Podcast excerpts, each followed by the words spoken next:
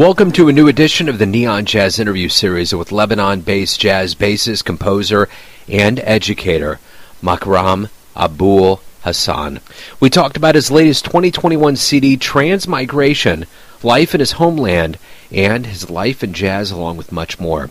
Until COVID, he was a frequent performer in the Beirut music scene, playing jazz, rock, classical, and Arabic music with different groups, all within the same week. He had so much to say about this new project, his life in music, and hope for the future. Get to know him. Enjoy. The sun is shining. Thanks for taking a minute out today. Oh, it's my pleasure to be here. So, I really, really enjoyed your latest album. And what I want to know about transmigration is it's coming out during a time on the planet where there's a pandemic and a lot of things that are in flux. Did you have any worries about when this was coming out, or is this the right time? Well, that's a pretty tough question. I mean, yeah, it is a terrible time for the world, but uh, especially where I'm from, it's a particularly terrible time because we're, uh, I don't know if you've been following the news or you heard about the things that have been happening in Lebanon. Um, so while I was writing the music and preparing it, uh, you know, we were go- going through like a total economic and political collapse, and people were on the streets protesting, and the whole country was shut down. And then there was the epidemic, of course. Then in August, there was this huge explosion uh, you know, at the port of Beirut. Uh, yeah. I mean, you must have seen that, yeah. Oh, yeah. And that was really, really heartbreaking because Lebanon is pretty tiny, man. It's it's uh, smaller than the smallest state, you know, and, and, and in the U.S. An explosion like that feels like really it's really in the heart of the country and it was really really sad. And uh, a lot of people ask me like how were you able to write music during that time? Wow it's it's great. And i think it's a misconception because uh, if i didn't have music to write i probably would have gone mad. So yeah this is the right time you know? It yeah. couldn't be more right than this time. Did you know i remember when i saw that blast i've never seen anything like that. Like i remember showing my wife that night. I'm like you know there's been things that have happened like that but that was something way beyond any comprehension. Did you feel that there? Yes, and I mean, I live relatively far from, from the port, uh, about um, 30, 35 kilometers, and there's like a mountain range that separates my village from the port, but we heard it loud and clear, and it was the most terrifying sound I heard in my life. Wow. Yeah, and, wow. and, you know, even windows in our building like shattered and doors were you know blasted open that far. Wow, that's mind blowing, man. Yeah, yeah. So yeah, you know, I think about that. You know, a few weeks ago, Texas, the power grid went out. We're going through the pandemic, and that's the thing about life. I mean, all of these things, no matter what, continue to happen. Have things gotten any better there? Are you guys feeling any relief? I mean, uh, yeah, I heard about Texas a few days ago, and, and that's that's so terrible. We had a, we ha- we're having a similar situation because uh, because we're going through an economic collapse, a pretty serious one. Like uh, the the government is just unable to import any more gasoline, so we're basically surviving on two hours of electricity a day. And we did have a snowstorm, but it's not as severe as the one that you know hit the states. So. So for like five days, we really had zero electricity, zero heating, and uh, I, I, I mean, what can I say, man? It's uh, it's a strange time to be a human being anywhere on the planet. Yeah, it sure uh, is. Yeah, no, nothing new here. We're still uh, things are getting worse little by little, but um, I guess that gives us time to adapt. But you know, who, who can tell? Yeah. Well, let's talk about something happy and hopeful like jazz, which is why I love doing what I do with Neon Jazz, and I want to know how did you get involved in jazz? And in your corner of the world, how affluent is is jazz, and how did you get involved with it? Well, I mean, I started off uh, probably playing music when I was uh, 15 years old, 16. Um, first of all, I mean, the question is, how did I start to listen to Western mu- music or English, you know, music or American music? And the answer to that is that I have a lot of cousins that live in the States and in Australia. And uh, because there was like a mass migration in the early 1900s, and um, so they would come back every summer with these really nice recordings of, of you know ACDC from Australia, my cousins, and uh, others would get like Metallica records, and, and I was growing up listening to these things, Pink Floyd, Led Zeppelin. So that's how I got into Western music, or at least Western modern music or rock music in the first place. I started to play the classical guitar, then I moved to bass guitar. From I was watching like this Pink Floyd documentary, and I remember the keyboardist uh, Richard Wright was uh, talking about his influences, and he said, "Well, uh, on this song, I, I stole the chord from the album Kind of Blue by Miles Davis," and I had no idea who was Miles Davis and was what was the album. So I immediately found a way to get it. I think that was like the first contact with jazz uh, ever since I've just been collecting records and listening to the music and playing it. And that actually caused me to shift from, from electric bass to double bass. What about the first live jazz show you saw? What was that like? Wow. Uh, let me let me think if I, you know, actually I think the first live jazz show was um, was from a local band uh, who I ended up playing with. It was a keyboard player called Arthur Satyan, and he had his group and. Uh, it was electric bass, keyboard, uh, drums, and percussion. And to me, it sounded like pretty similar to like to like Chick Corea's electric band. And I was really into that, uh, just like uh, when I was like 23, 24. So I thought, man, you know, I really want to join that band somehow. And it did happen uh, a couple of years after. But that was the first show, and I felt like you know this music I only heard on records and I only saw on DVDs or or you know YouTube channels and when I saw it live I was breathtaking completely. Well, your album's quite impressive and I want to know from you what do you ultimately hope the listener gets from this artistic expression that you've put out? Well, I mean, each track is different, really. Um, so it's pretty varied. I, I would say I can I can answer that question track by track, but overall, um, just I guess a bit of relief. Just 40 minutes of, of getting away into a, fantasy world somehow, being able to tap your foot or, or allow your brain to create images that are fun or uh, uh, whatever, just to, to, to, to, get away from, from like the really strange times we're living. Yeah. It's, it's pretty absurd. well, I know that happened for me. So I, I, I dig it. I appreciate it. You know, uh, when I when I talk to musicians from you know the United States and from around the world, I'll hear you know this jazz scene or that jazz scene, and sometimes my brain can kind of say, well, maybe I can imagine what it's like. But when I hear Beirut music scene, I'm not sure exactly what your scene is like. So kind of paint me a picture. Well, uh, in terms of a jazz scene, like it's a pretty small jazz scene. There's about, this is like a rough estimation, I would say 30 musicians. Mm, at the moment, I'm the only double bass player. It's usually like that, you know. It's usually like somebody will come in from from another country, and you'll have like at the peak of the uh, you know the booming of the jazz scene, we had like three bass players and four guitar players and a couple of keyboard keyboard players and some drummers and a couple of singers, horn players. That's it.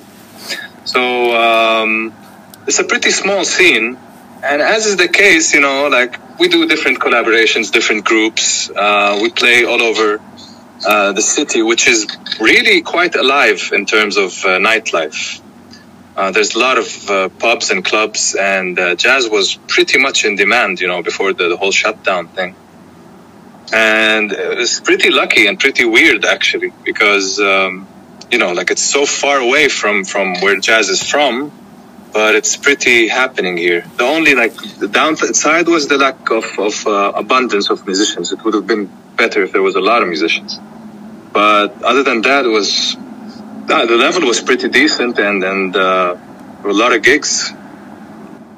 You know the other thing that i realized reading about uh, transmigration is you received a grant from the Arab Arts and uh, Arab, Arab Funds for Arts and Culture, and I think about the increasing in this world we live in now, the increasing importance that government's going to play in supporting the arts. How did it feel to get a grant like this, and is that kind of a commonplace thing in Beirut and where you're from to get something like this, get support like this? Mm, It's, it's not common at all, actually. This uh, the Arab Funds for uh, Arts and Culture is uh, an independent, like uh, sort of a non-governmental organization. Oh, okay. Uh, yeah, it's um, the government doesn't support the arts. Um, you know, I try not to sound like I'm nagging, but it's, it's very hard not to. Just stating the facts can sound like complaining sometimes, but Sure. Yeah, the, the government's just so corrupt. It's so overrun by corruption, and, and everybody just, you know, wants to uh, make as much money as they can and just not do anything for the people. And that's why we are at the point of uh, no return, basically. And it's been like that since uh, the early 90s, even before, just after the Civil War ended in 1990. So the government's concern is really not the arts whatsoever basically the ministry of culture is non-existent. So to get this grant at this time uh, i actually got it just before uh, like six months before uh, corona like the whole lockdown thing.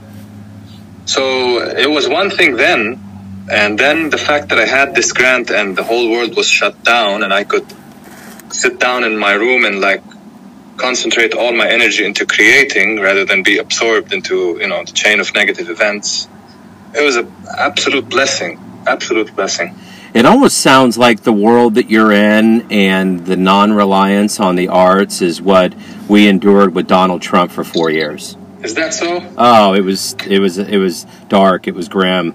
He did nothing for anything. It was all about him. It was all about his power. It's all about his lies. It's all about. I'm not trying to be negative either, but you just got to state it for what it is. And um, now that there's new blood in the White House, um, it's somebody that genuinely loves the arts and that is turning things around from the uh, delusion that we all lived through for the last four years. well that's that's at least something some good news but imagine like what you feel about with, uh, with donald trump we have we have about 128 of them in power Yeah. in a very small country in a very small country and they're all bickering at each other so Wow.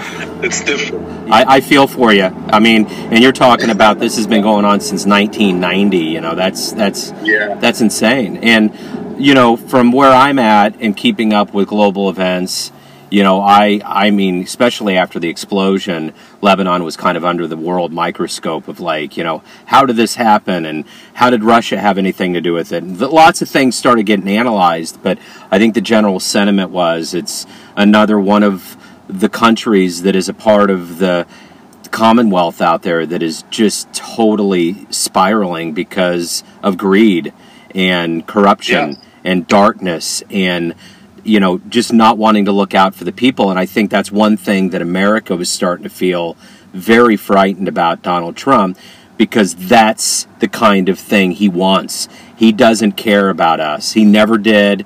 He only cares about himself and when you see that in such a stark light it's frightening and and um, it's very disturbing yeah, Yeah. That, that somebody that somebody like that wants to have power over yeah a mass of human beings is, is very frightening indeed yeah Yeah. Well, I, I will tell you this: the one thing, if if if this makes you feel any better, in a very small way, you know, I, I, since the pandemic began, I was wondering how many CDs I would get in the mail. I was wondering how this would transpire, and I've consistently gotten music, and I'm getting more and more music now, and it'll fluctuate. Sometimes I won't get one for a few days, and then other times I get flooded. But when I saw yours, and I immediately saw the art, and I immediately put it in, it felt good, like you said. So I think from what you're doing in your corner of the world, you're ramming up against the darkness and you're creating light for the rest of the world. And we're talking Wow, about, whoa. you know, That's so nice of you to say, Joe. Wow, thank you so much. sure, yeah. I mean, and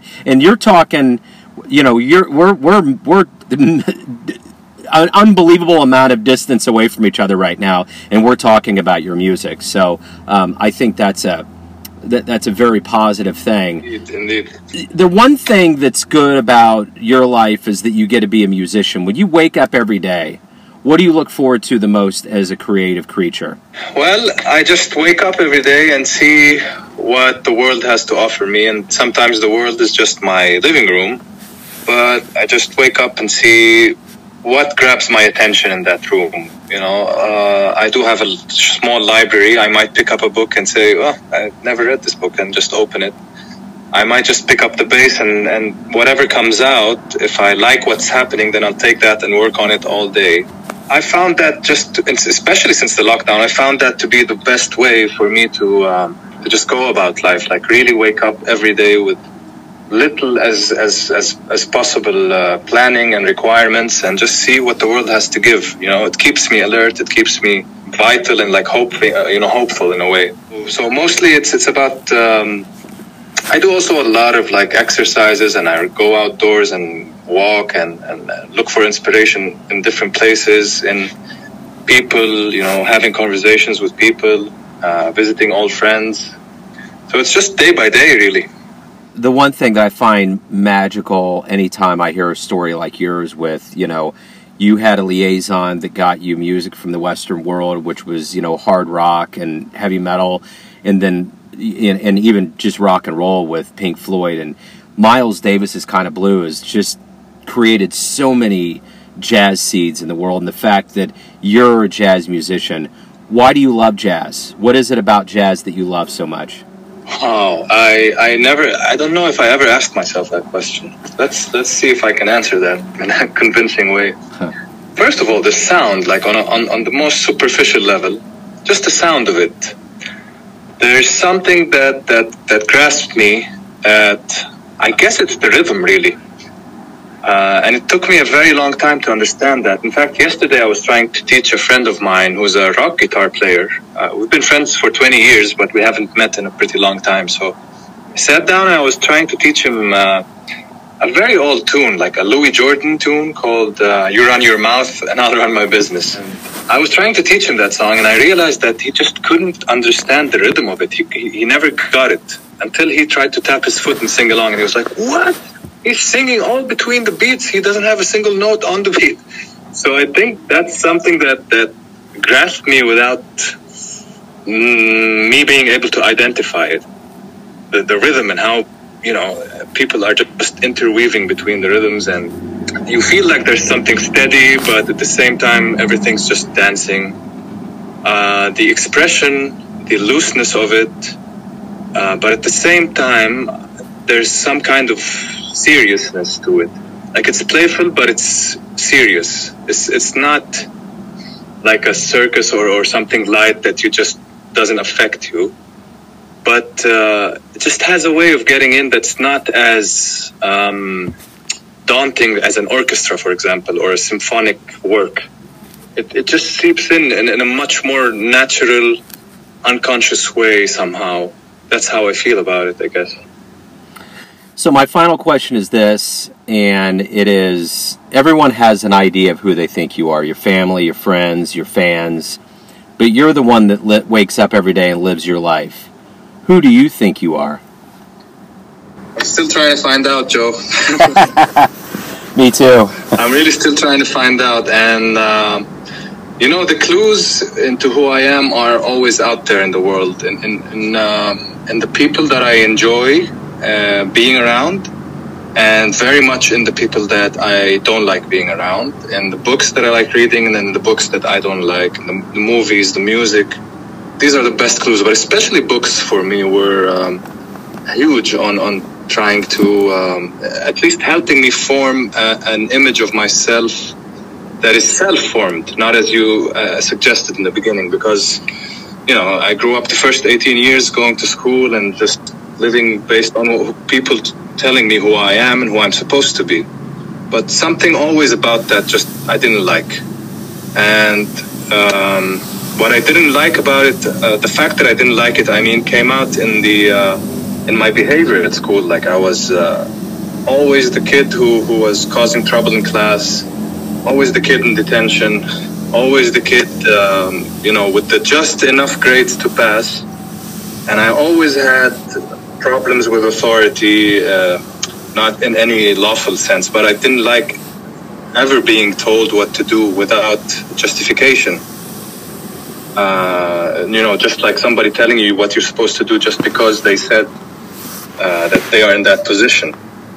So um, I think who I am keeps changing, and I always try to catch up with it. It's either that or I've been wrong all my life. who I am is not who I really am. Yeah, well, I think it's always a work in progress. But man, th- th- that was a great answer. Thank you for opening up about your life and music and what's going on in your world. I hope things get better, and uh, you know, I hope for a return to the stage and in the media. See, Good luck with the album.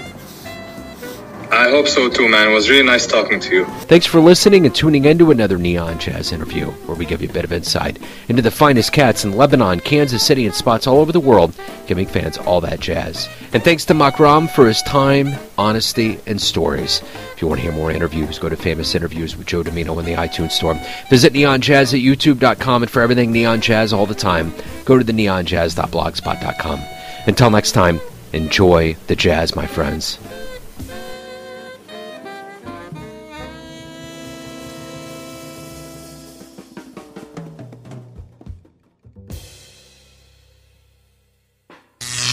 Neon Jazz.